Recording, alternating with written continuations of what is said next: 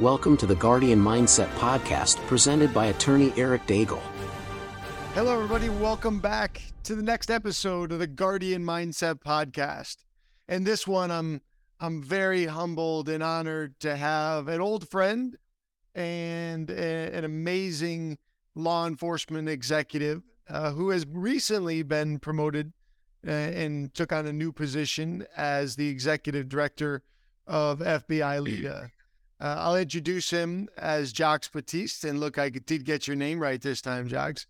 Uh, and uh, I will give him an opportunity to say hello. And let's start out with uh, good morning, Jacques. How are you, sir? Good morning, sir. How are you? And uh, good morning to everyone that's in your podcast arena and out there in radio and wherever else they're listening in. Well, let's start with the with the most important, and that is uh, congratulations on your new appointment to the executive director of FBI LEEDA. I'm very happy to have you on board. Uh, as the listeners know, um, I've been working with LEEDA for somewhere around 15 years as their general counsel and instructor in the distance learning program. And uh, I've known Jacques for, for a good five to eight years, but I'm very happy to have his guidance, direction, and knowledge uh, as the leader of FBI LEEDA. So, welcome aboard, Jacques. How's your uh, How's your first couple months been? Uh, I've actually hit the seven week mark, and it has been tremendous so far. And before we move further, thank you so much for welcoming me, not only into the position, but always being a good steward and doing what's right and helping law enforcement to keep advancing. I really appreciate you and everything the Daigle Group and uh, your podcast do for us in the law enforcement. Well, thank you. So thank, thank, thank you. you. Well, we're we're only as good as the people that we facilitate. So that's the that's the easy part here, and that is uh, taking your time out of a busy day to be involved in it is is great. Why don't we do a second here since I did introduce you? Uh, and now the listeners are probably intrigued a little bit and should check out FBI LEEDA, the Law Enforcement Executive Development Association. Uh, do you want to just give a little overview of LEEDA for uh, and what LEEDA does for the listeners? Sure. Um, thank you for that opportunity. Um, since I've been here, one of the biggest things I want to do is make sure people have a clear understanding of what the brand FBI LEEDA does. It is not a, a organization that's trying to compete with some of the other law enforcement think tanks and or promotional tanks. FBI LEEDA has basically taken on the mantle and the reign of building law enforcement to be better leaders, both at the upper level, echelon level, through their executive level um, instruction, as well as their command level for mid level rank and their strategic or uh, supervisory level, sergeants and above. We're actually looking to doing that because in today's changing socioeconomics, we need a smarter police officer. We need an officer that is more gifted and understanding the lay of the land, understanding community awareness, outreach, but more importantly, being a leader, not just for those around him or her in the law enforcement community, but in the community itself that they serve. So LEEDA was designed to not be as intrinsic with, with instruction as, say, an FBI National Academy, where you go for 12 or 13 weeks in a sequestered environment. It's a design where you can take your police department and our officers and through a period of time and series of different courses offered regionally, develop the forensics for getting what's called the Trilogy Award or completion of all three levels to become a Trilogy Award winner that makes you recognized as a superior in leadership development and design, not just for yourself, but for your department as a whole. Yeah. And uh, I'm an all in. We we have had the honor of having Tom Stone as a guest in this podcast and and talking yes. about the development of FBI LEEDA. And and you know, you and I both consider him to be the godfather of FBI LEEDA.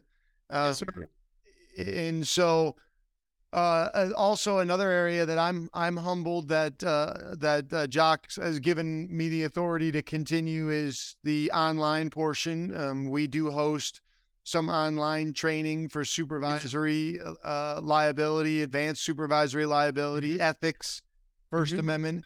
And the goal yes. is to, to, you know, we do know across the industry that we're having some challenges right now, a lot of challenges. And one of them is short staffing. And so finding ways. Remember, everybody, eh, the key part is you just don't get to stop training, right? You just don't, you have to continue to to build your skill set. It's a profession. Can we treat it like one? Can we treat it like that skill set? Now, Jack said something that I truly appreciate, which is the building of officers, because that's truly his background. And so, what I would like you to do, and I know, I, I, I know I've known you for a long time. I know one of the most difficult things to say to you is, is talk about yourself, which is makes you one of the most humblest guys I've ever met. But we're gonna see if I can get you out of your shell a little bit because okay. your experience uh, is phenomenal. What you've done in your career is, you know, hopefully someday you're gonna write a book. That's that's the key, right? Uh, so would you share with the listeners, you know, your wonderful experience through this world of law enforcement? And thank you, sir. Uh, I will humbly do my best to do so without boring your audience. Um, a young man by the name of Jacques Battiste embarked on law enforcement by first going to law school, getting his law degree, working for the city attorney's office of New Orleans. At I'm that sorry. time, well, at that time, they were going through a huge manpower shortage with law enforcement, with having enough police officers. So the, the city attorney and the mayor went across the board talking to all the city employees. Anyone interested in becoming a police officer, even as a reserve duty or full time, we will be interested in entertaining. So I put my hand up, always was curious about the profession. Uh, grew up in a family of service oriented uh, law enforcement and military uh, persons and wanted to give, give a little more than just being an attorney in the city of New Orleans. So went through an abbreviated uh, training academy and became police officer, working from roughly 3 p.m. to um, I'm sorry, working roughly from 11 p.m. to 7 a.m. every every night, five days a week, and then working as a uh, assistant city attorney during the day from roughly eight in the morning till about two in the afternoon. So I was working about 80 hours a week for the city of New Orleans. Really got a good understanding of people, got a good understanding of what the law enforcement profession as well as the legal profession both represented. And it was a good baseline for me to start to understand why people think the way they do, why they do what they do, and why so many officers are either misunderstood or misunderstand what their roles are in the community. Because if you can police in New Orleans, which is probably one of the best police departments in the country, but also one of the most problematic. You can police anywhere in this country. And I survived for roughly about three and a half years. And uh, before I burned out and ended up leaving the area to go to work for a private law firm in Washington, D.C., handling civil rights cases for the Department of Justice. Uh, again, brought that same fervor that I had in New Orleans with me to D.C. And while representing myself on a case, got the opportunity to work with an FBI agent on a civil rights violation case of a police officer who had violated a young man's rights and was so intrigued by the Bureau that I ended up uh, being uh, offered an opportunity as a conditional hire and became a special agent with the FBI. Spent 23 years with them roughly, traveled the world working domestic terrorism, international terrorism, undercover drugs, uh, kidnappings, bank robberies, everything you see in the television or read about in the newspaper and or in books, pretty much I got an opportunity to touch on. SWAT, critical incident response, bomb tech, render safe for weapons of mass destruction, working crimes all around uh, around the globe. Um, as I got older, I got smarter and realized I didn't want to be on the broken end of a bottle every day on this job and decided to push towards working with what was called uh, the, the Director's Office of Partnership Engagement, where I had an opportunity to cross over as a liaison to all of the police organizations, ICP, FBI LEEDA, NEIA, national sheriffs, and be a conduit for the FBI and enhance their relationships with federal, state, and local, other federal, state, and local offices. I also had the opportunity to cross over as a liaison to Fortune 500 companies, FedEx Security, the airline security areas, Disney, all of these places, and build the bureau's um, bona fides with those organizations as well. That was where I had the opportunity to meet FBI LEEDA Tom Stone, Donna Stone, and of course the world famous Eric Daigle, and uh, attending several ICE checks on the way. Yeah, don't worry. Two T's and Battiste. Uh, but had the opportunity to meet three incredible people who helped kind of get me to understand and see firsthand what LEEDA dealt with. And I was intrigued with LEEDA because instead of teaching officers muscle memory of how to be police officers, LEEDA was attacking it from a cognitive and a forensic thinking aspect, teaching people how to lead from the front, making them more self aware, making them more aware of their skill sets to lead people, to show people their guardian guardian as well as their warrior mentality help makes for a better police officer. So early on, I identified with the LEEDA mantra. Now, of course, when I retired from the Bureau after 23 years, still had a lot of energy. So had the opportunity to go back to my old university in New Orleans, my uh, alma mater, Xavier University. I became the chief of police there. Stayed for about two years and really turned the police department around, turned the crime around, not only on the campus, but in the community. And a lot of that was due to reading articles that LEEDA put out, interacting with several law enforcement officials in the area of New Orleans that had attended LEEDA based courses. Uh, state police, New Orleans police, Jefferson Parish Sheriff's Office, uh, Orleans Parish Sheriffs, all of these entities had one thing in common with some of their top performers and that was that they were LEEDA graduates or trilogy awardees. And also, of course, having the National Academy mantra as well, the yellow brick, and having the plaque for that as well. But it was always the LEEDA brand that seemed to set them distinguishably apart from other leaders that I had the opportunity to meet in law enforcement. So, got got uh took a change in course with uh, the university, difference of opinion on safety, um, defending my officers from a thought process that police should be more security and not law enforcement state certified officers, and ended up parting ways with my alma mater. Went over to the New Orleans Constable's office where I became their tactical and training coordinator.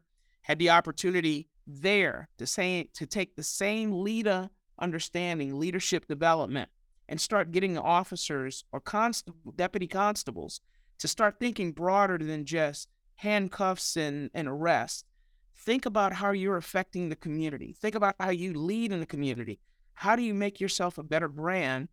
And worked with them to a certain point where we were being requested for state responses to different entities because we had such a proven track record as being true um, for better choice of words, true lighthouses in the community. People actually trusted the department as a result of the better level of credibility we brought to the job.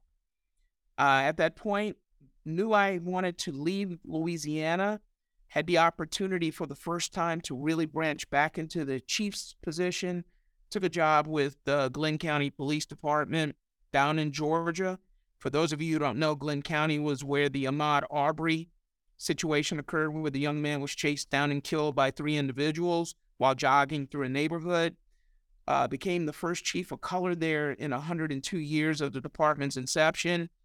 Uh, stayed there for about 23 months, cultivating that, building the trust between the community and the department, rebuilding and retooling the department. Again, FBI LEEDA standards. Several graduates of Trilogy came through that department as well. The department as a whole had some dark sides to it, but overall, I had a bunch of really true, hardworking, independent leaders there who wanted to give better, wanted to be better, wanted to do better for the community. Stayed there, like I said, for about 23 months until I got a generous offer to compete for the position of executive director for FBI LEEDA. And here I am today, sitting with you and your audience. Yeah. And very, very thankful for God's blessings every day. Well, you know, this is what I truly enjoy about you. And and I'm gonna steal your quote there, and that might actually be the title of this podcast, the, the lighthouse to the community. And and one of the things that I find so beneficial is in all of the jobs that you have had, you have been the liaison, the catalyst, the the negotiator, the mediator between many different sides, and especially things that are very um, contentious in, in our law enforcement world. Like we don't mince yes. words here. We're not afraid to talk about issues like race, and we're not afraid to talk about issue about use of force and right. and and you know First Amendment rights because they're real issues in law enforcement. So let's start out. I warmed you up nicely, right? And we all agree with that. yes, sir. Yes, sir. All right. So let's get to some really meat and potatoes where your benefit is going to be uh, very essential. Okay. In your career, what would you identify as the most significant developments that you've seen in policing over the years? Uh, pol- uh, the most significant developments, of course, have been community trust, um, building a better rapport, going back to old school fundamental policing of learning everyone in your community, getting officers out of their cars and back on the street, interacting with the youth, having a conduit where we can be police officers one minute, but we can also be problem solvers in so many other arenas. Um, and those were different things that I've noticed have changed intrinsically over the, the last couple of years, especially with the level of uh, different events, heartbreaking events we've seen the George Floyd's, the the the uh, most recent case in Memphis uh, or in Tennessee the, that they ruled on the other day with um, the young lady. Um, I'm sorry, Louisville, Louisville. Forgive Louisville. Yeah, uh, Breonna Taylor. Correct, correct. And then down in Orlando, Tyre Nichols, and and a lot of challenges. Goes on and on and on, which has forced law enforcement to understand one thing. We understand how the profession of policing began. But more importantly, we have this opportunity now to be more than just enforcers. We have to come to terms with our implicit biasness, our biases that we have. We have to come to terms with wanting to be more good stewards towards a guardian relationship with the community and not so much a warrior relationship. Yeah, don't get me wrong when we have to put the thump down or we have to be those warriors. I'm all in favor of making people understand you took it there, not us. But in the same breath, we have to be more sympathetic to what the community is going through. These are changing socioeconomic times that have driven policing to have to change also. We can no longer come in with a nail and a sledgehammer approach. We have to almost use a forensic ball peen hammer, very tiny, but very effective sometimes, and be more so akin enough or astute enough to sometimes recognize we have to manage our own personnel and staff and cultivate them, that human capital in policing, better than what we do with the community. If we bring smarter or train smarter police officers, how to use their minds and their mouths as weapons to defend the community as opposed to always going to lethal action and or aggressive action in some cases then it builds for a better trust between the community and the individual and we will never be perfect in their eyesight. But no career is ever perfect. We are fallible law enforcement is entitled to make mistakes how we grow from those mistakes how we change our views, our beliefs, our understandings, or what make us be better or what we do. Much like the military. Right. Military is always changing, but the military has been around since the beginning of this country. We have to be able to be prepared to be the same, but we have to do so by understanding we can't just do it with one segment of people, one segment of thinking. We have to be multiversed in various dynamics, culturally, racially, politically, socially, and economically, and understanding what's driving the issues we're seeing today in law enforcement. Mm-hmm. Retention, recruiting are two of the huge things I've watched that had to change. We have to now grow our human capital for law enforcement and not just get them in the door to sit in those seats, but find the very best to take on the position of law enforcement, but not lower our standards of what we should be hiring to fill a seat. I would rather have five hard hitting officers who make an occasional mistake than an individual who comes for 20 years and does nothing but is not effective in helping change the dynamic of policing either. So we really have to put that under a microscope now on how we do things. And those are just some of the things I've noticed as changes in today's world and policing, especially.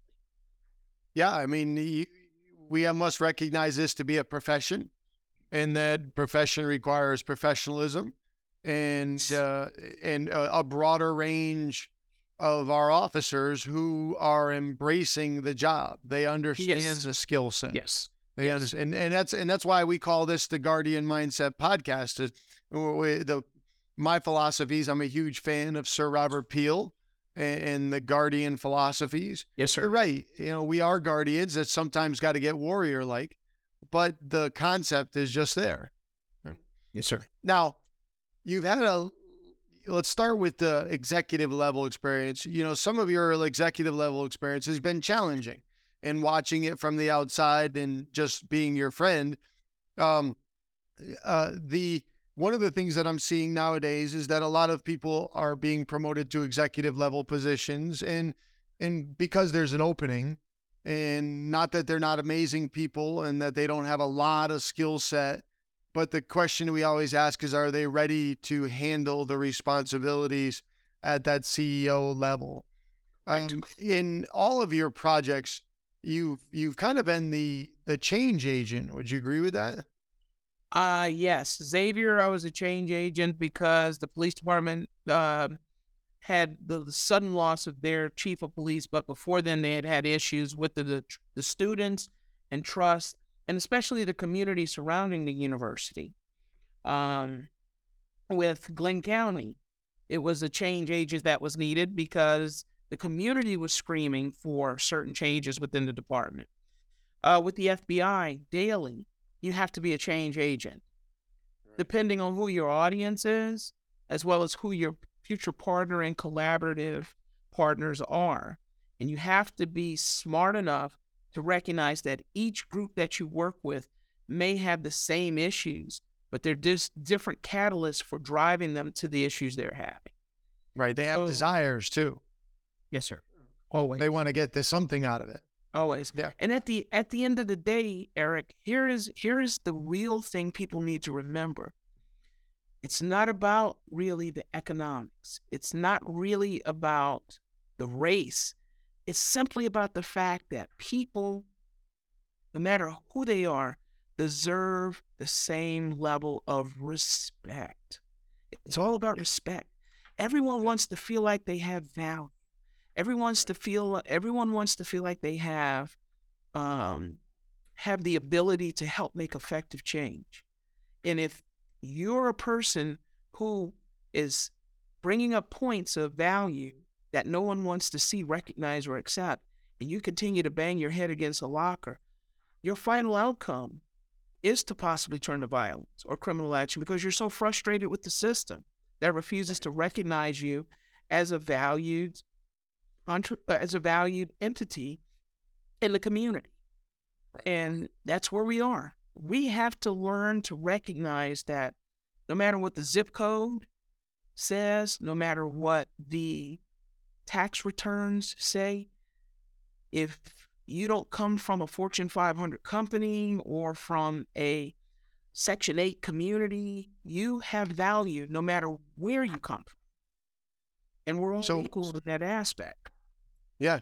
So, you know, you may not know it because it's kind of just you, but if somebody asked you when you walked into these areas and recognized the challenges, whether it was lack of respect in the community, internal, external, because there could be many pro- projects uh, and mm-hmm. problems in any department because it's it's just human nature.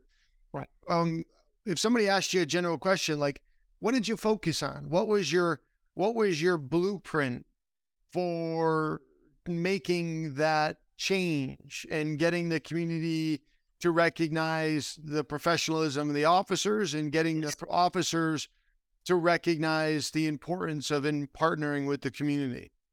One of the first things I had to do, let's take Glynn County, for instance. The community's major concerns were they saw the police, they saw the cars all the time, but there was no interaction between law enforcement and the community.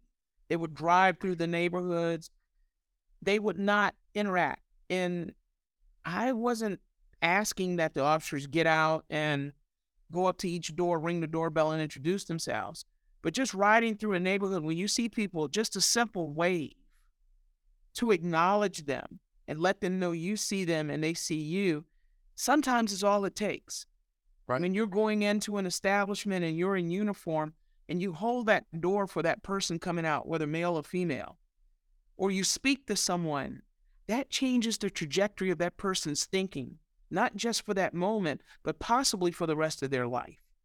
So, getting officers to understand in Glynn County, for instance, that they have the power in their hands to change people's understanding, not just of the job, but the fact that police officers are human too.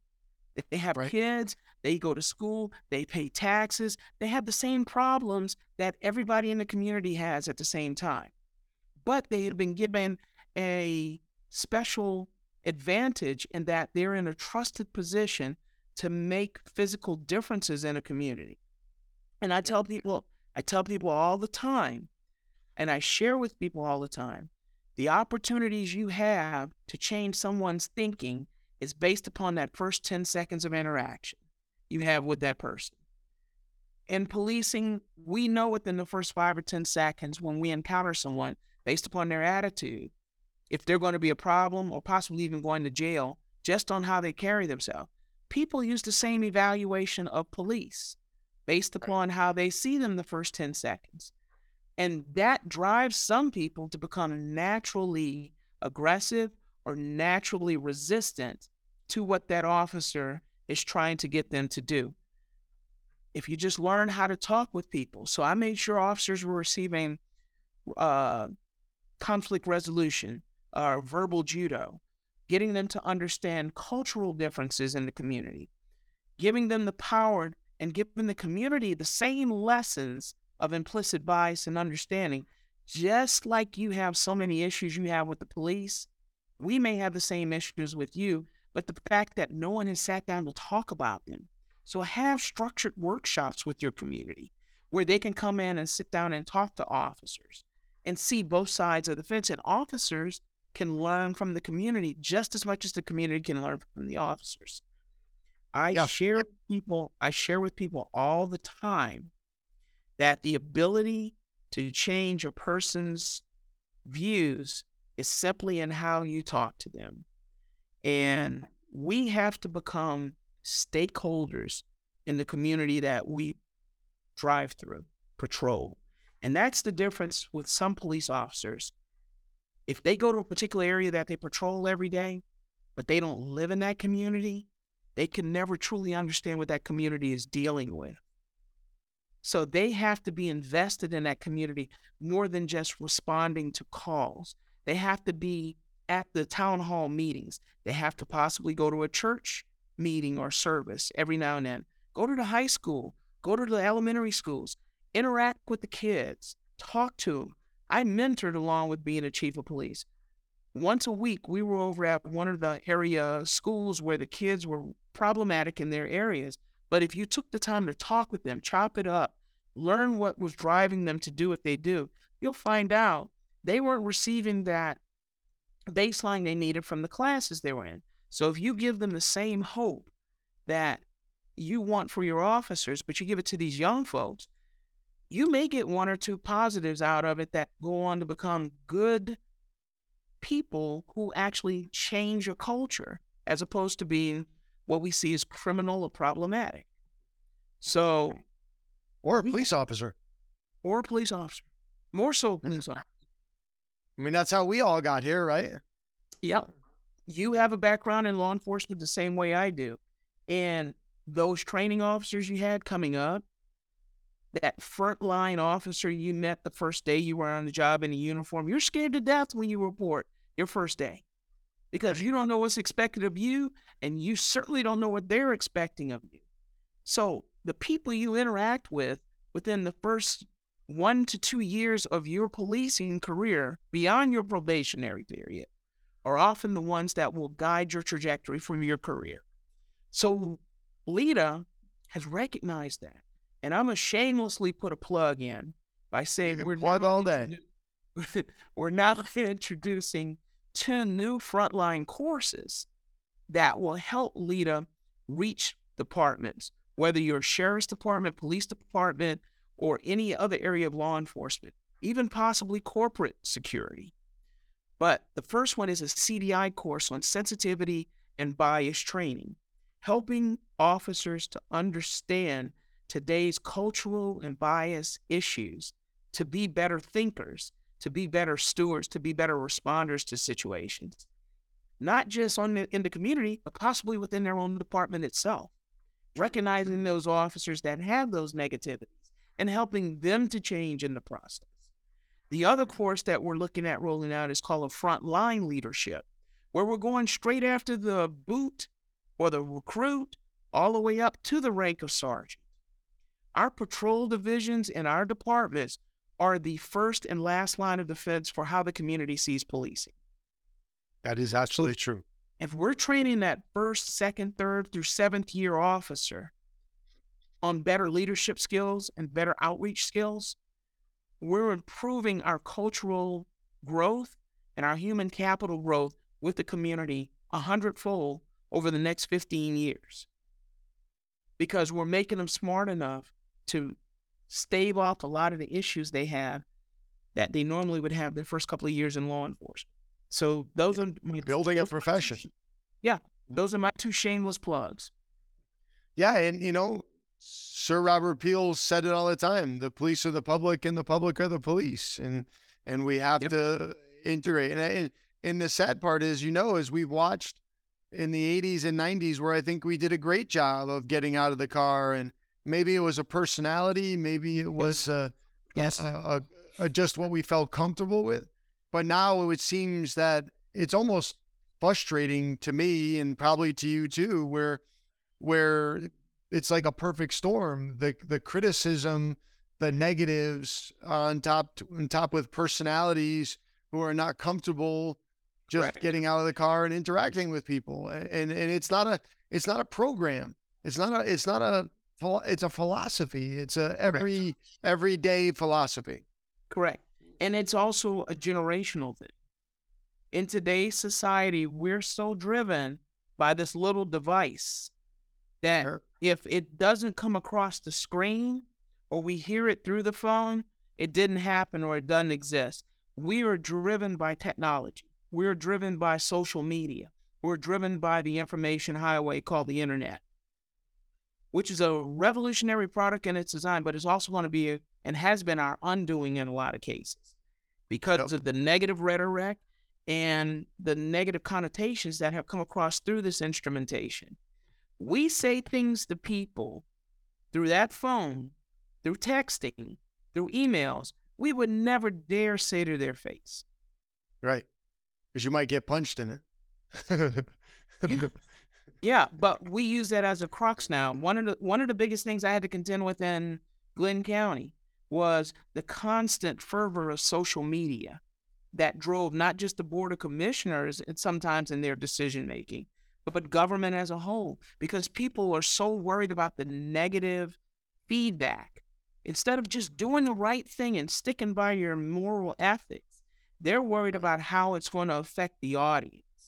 And we have allowed that in national ways.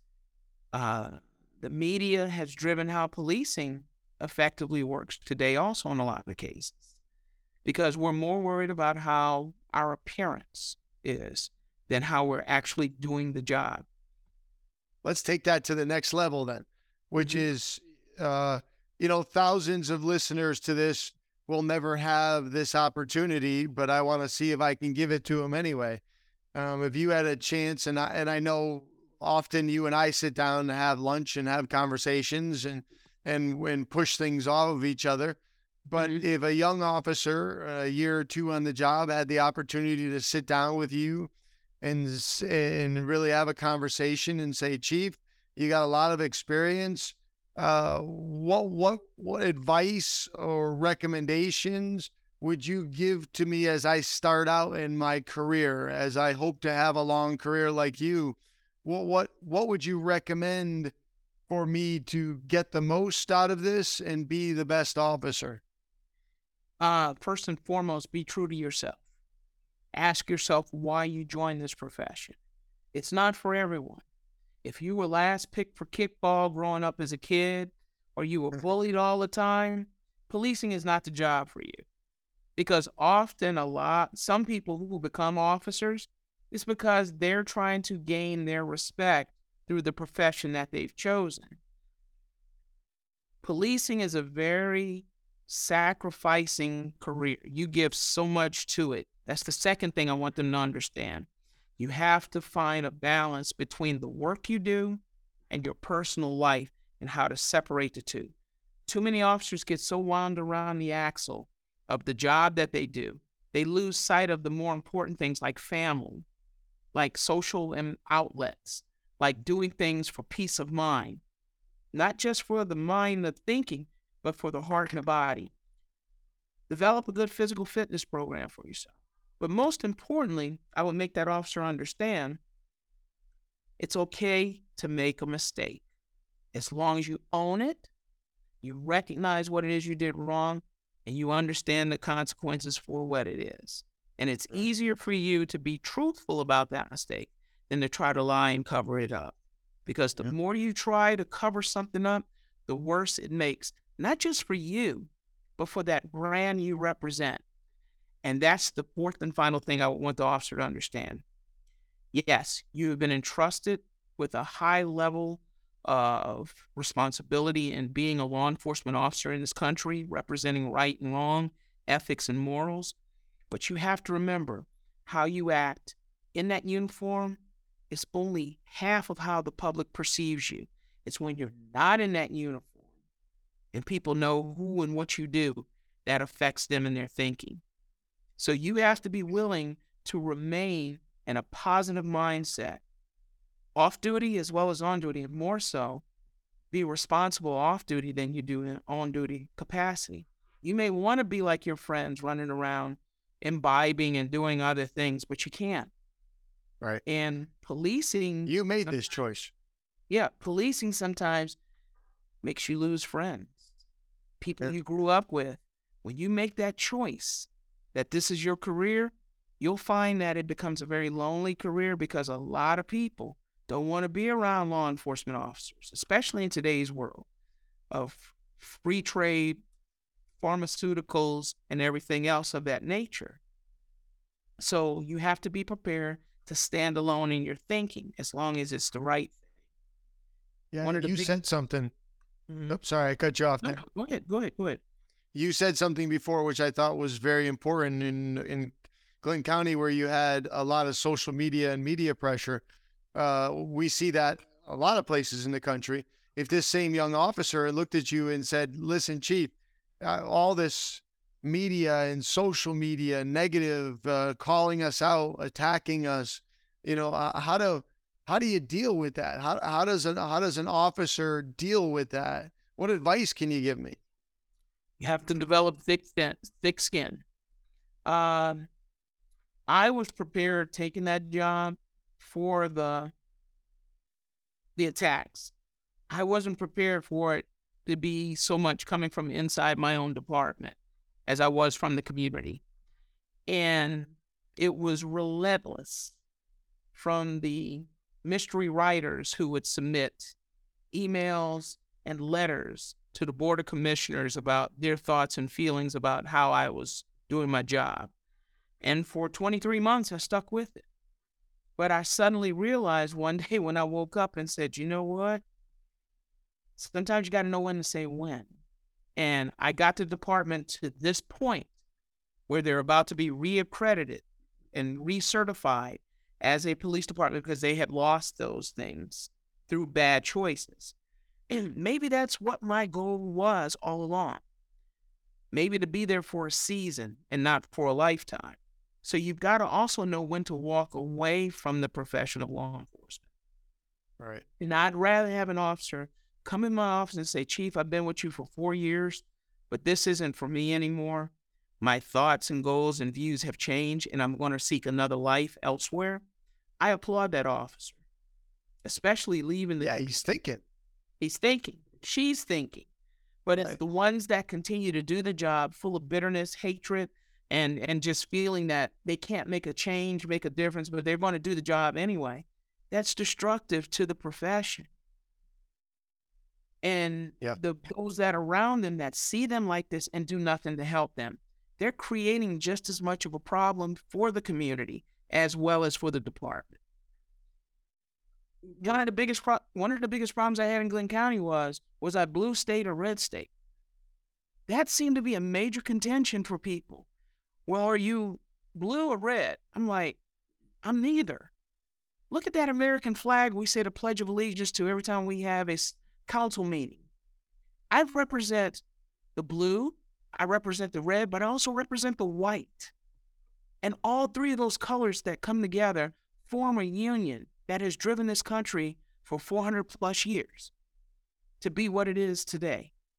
Right. So I represent the rich, the poor, the the beaten, the entitled.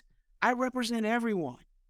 And I see people as equal. I don't see one as having more inalienable rights than any other. And that's where policing has got to develop to see it as a colorless but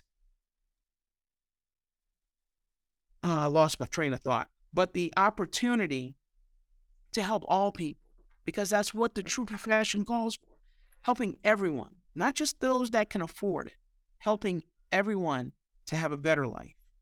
No, So it's it's service to the community. Yeah. That's that's the number one job here. All right. Forgive One me- last Forgive me for one that. last thought process. Whoops, sorry. No, no, I was saying, forgive me for my brain fart. There. Oh, that's okay. We I fully understand that. All right. So as we're sitting here now, I, I as you know, I'm not a negative person. There's always got to be positive somewhere. You just got to find it. You got to Yes, sir. drill through it. Yes, sir. Uh, what does the future of law enforcement look like to you? when I look at these young officers, because I had the opportunity to speak at one of the graduations at the Georgia Post Training Academy, and I saw a class of 67 or 70 something officers representing various departments throughout Southeast Georgia. And I looked at those young faces of those men and women. And in there, I saw a sprinkling of maybe two or three that were not young men or young women, but were up in age that had decided to take on the profession at a 50 plus, you know, outlook. I saw hope in those faces.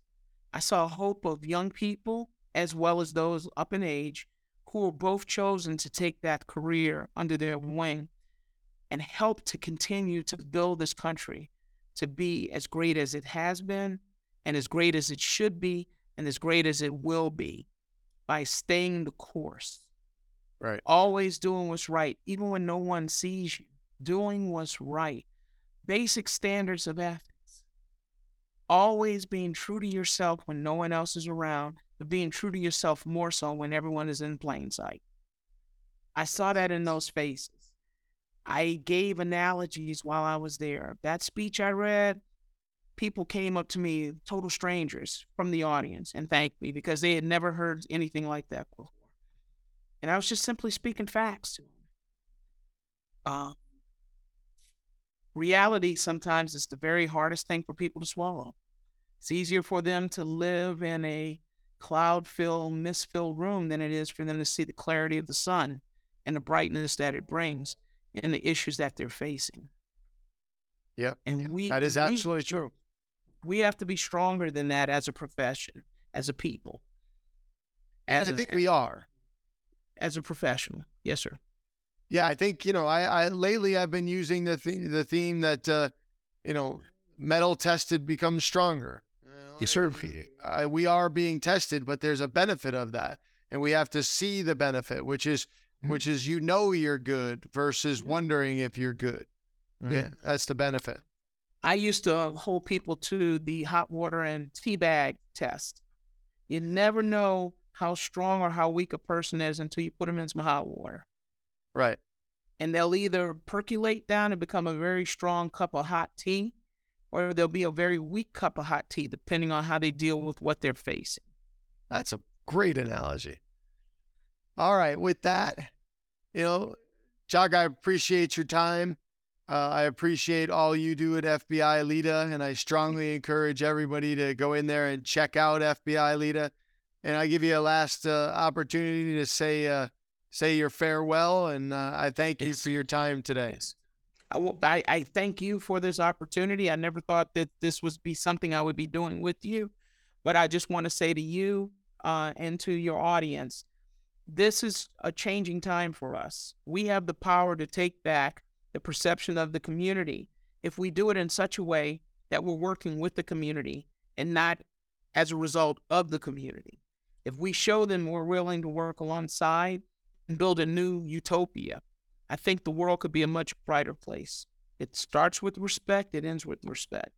I encourage you, if you don't know about FBI LEEDA for your department or yourself as a law enforcement officer, look into it.